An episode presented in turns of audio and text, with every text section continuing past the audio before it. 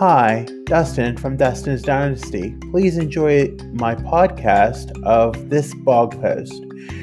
For more information, you can visit www.dustinsdynastyusa.com or follow me on Facebook, Instagram, Twitter, YouTube, and TikTok. Thanks for listening. Stay tuned.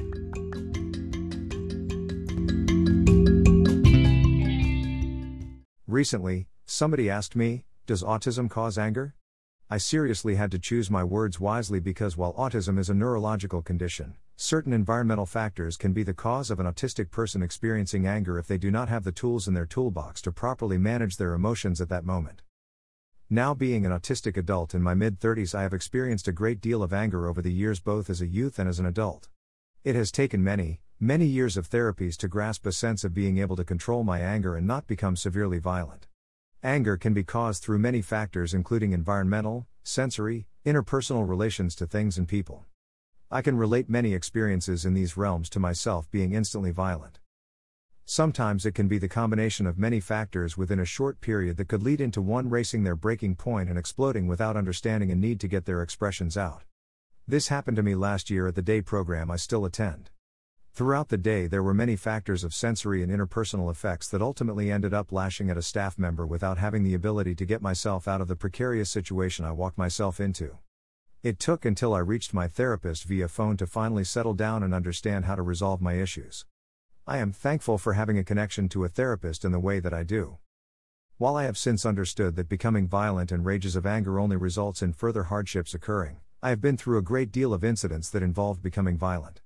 Primarily, none of these instances resulted in being involved in the criminal justice system, although I have been close in a few instances. Having such a co regulatory relationship with my mother, she was often at the receiving end of my violent rages that I would take my anger out on. I can never pay her any amount of anything for the hardship that I had caused her in her life. There was a quote that she had to learn in her years of love by a therapist, and that people expect our love the most when they deserve it the least.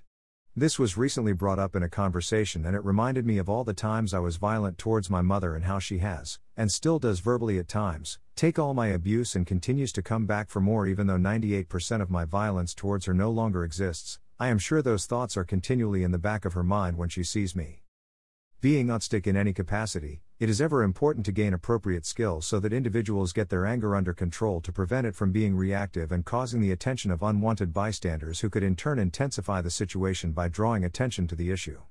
The world today has such a presence of having things broadcasted, whether it be on social media or having law enforcement present themselves at a scene, thus, if not properly educated on how to interact with autistic individuals, can cause further hardships among those involved. For a fact, I know that if I did not learn and instill the proper skills to manage all of my emotions, not just anger, I would not be able to be here to write this post to the effect that I am able to. It is important to note that things are never perfect in an autistic life, and at any given moment there could be instances that anger could enrage. What is key is how you bounce back from being anger and work on not making those instances occurring again, is how you make life better for autistics and those involved in their lives.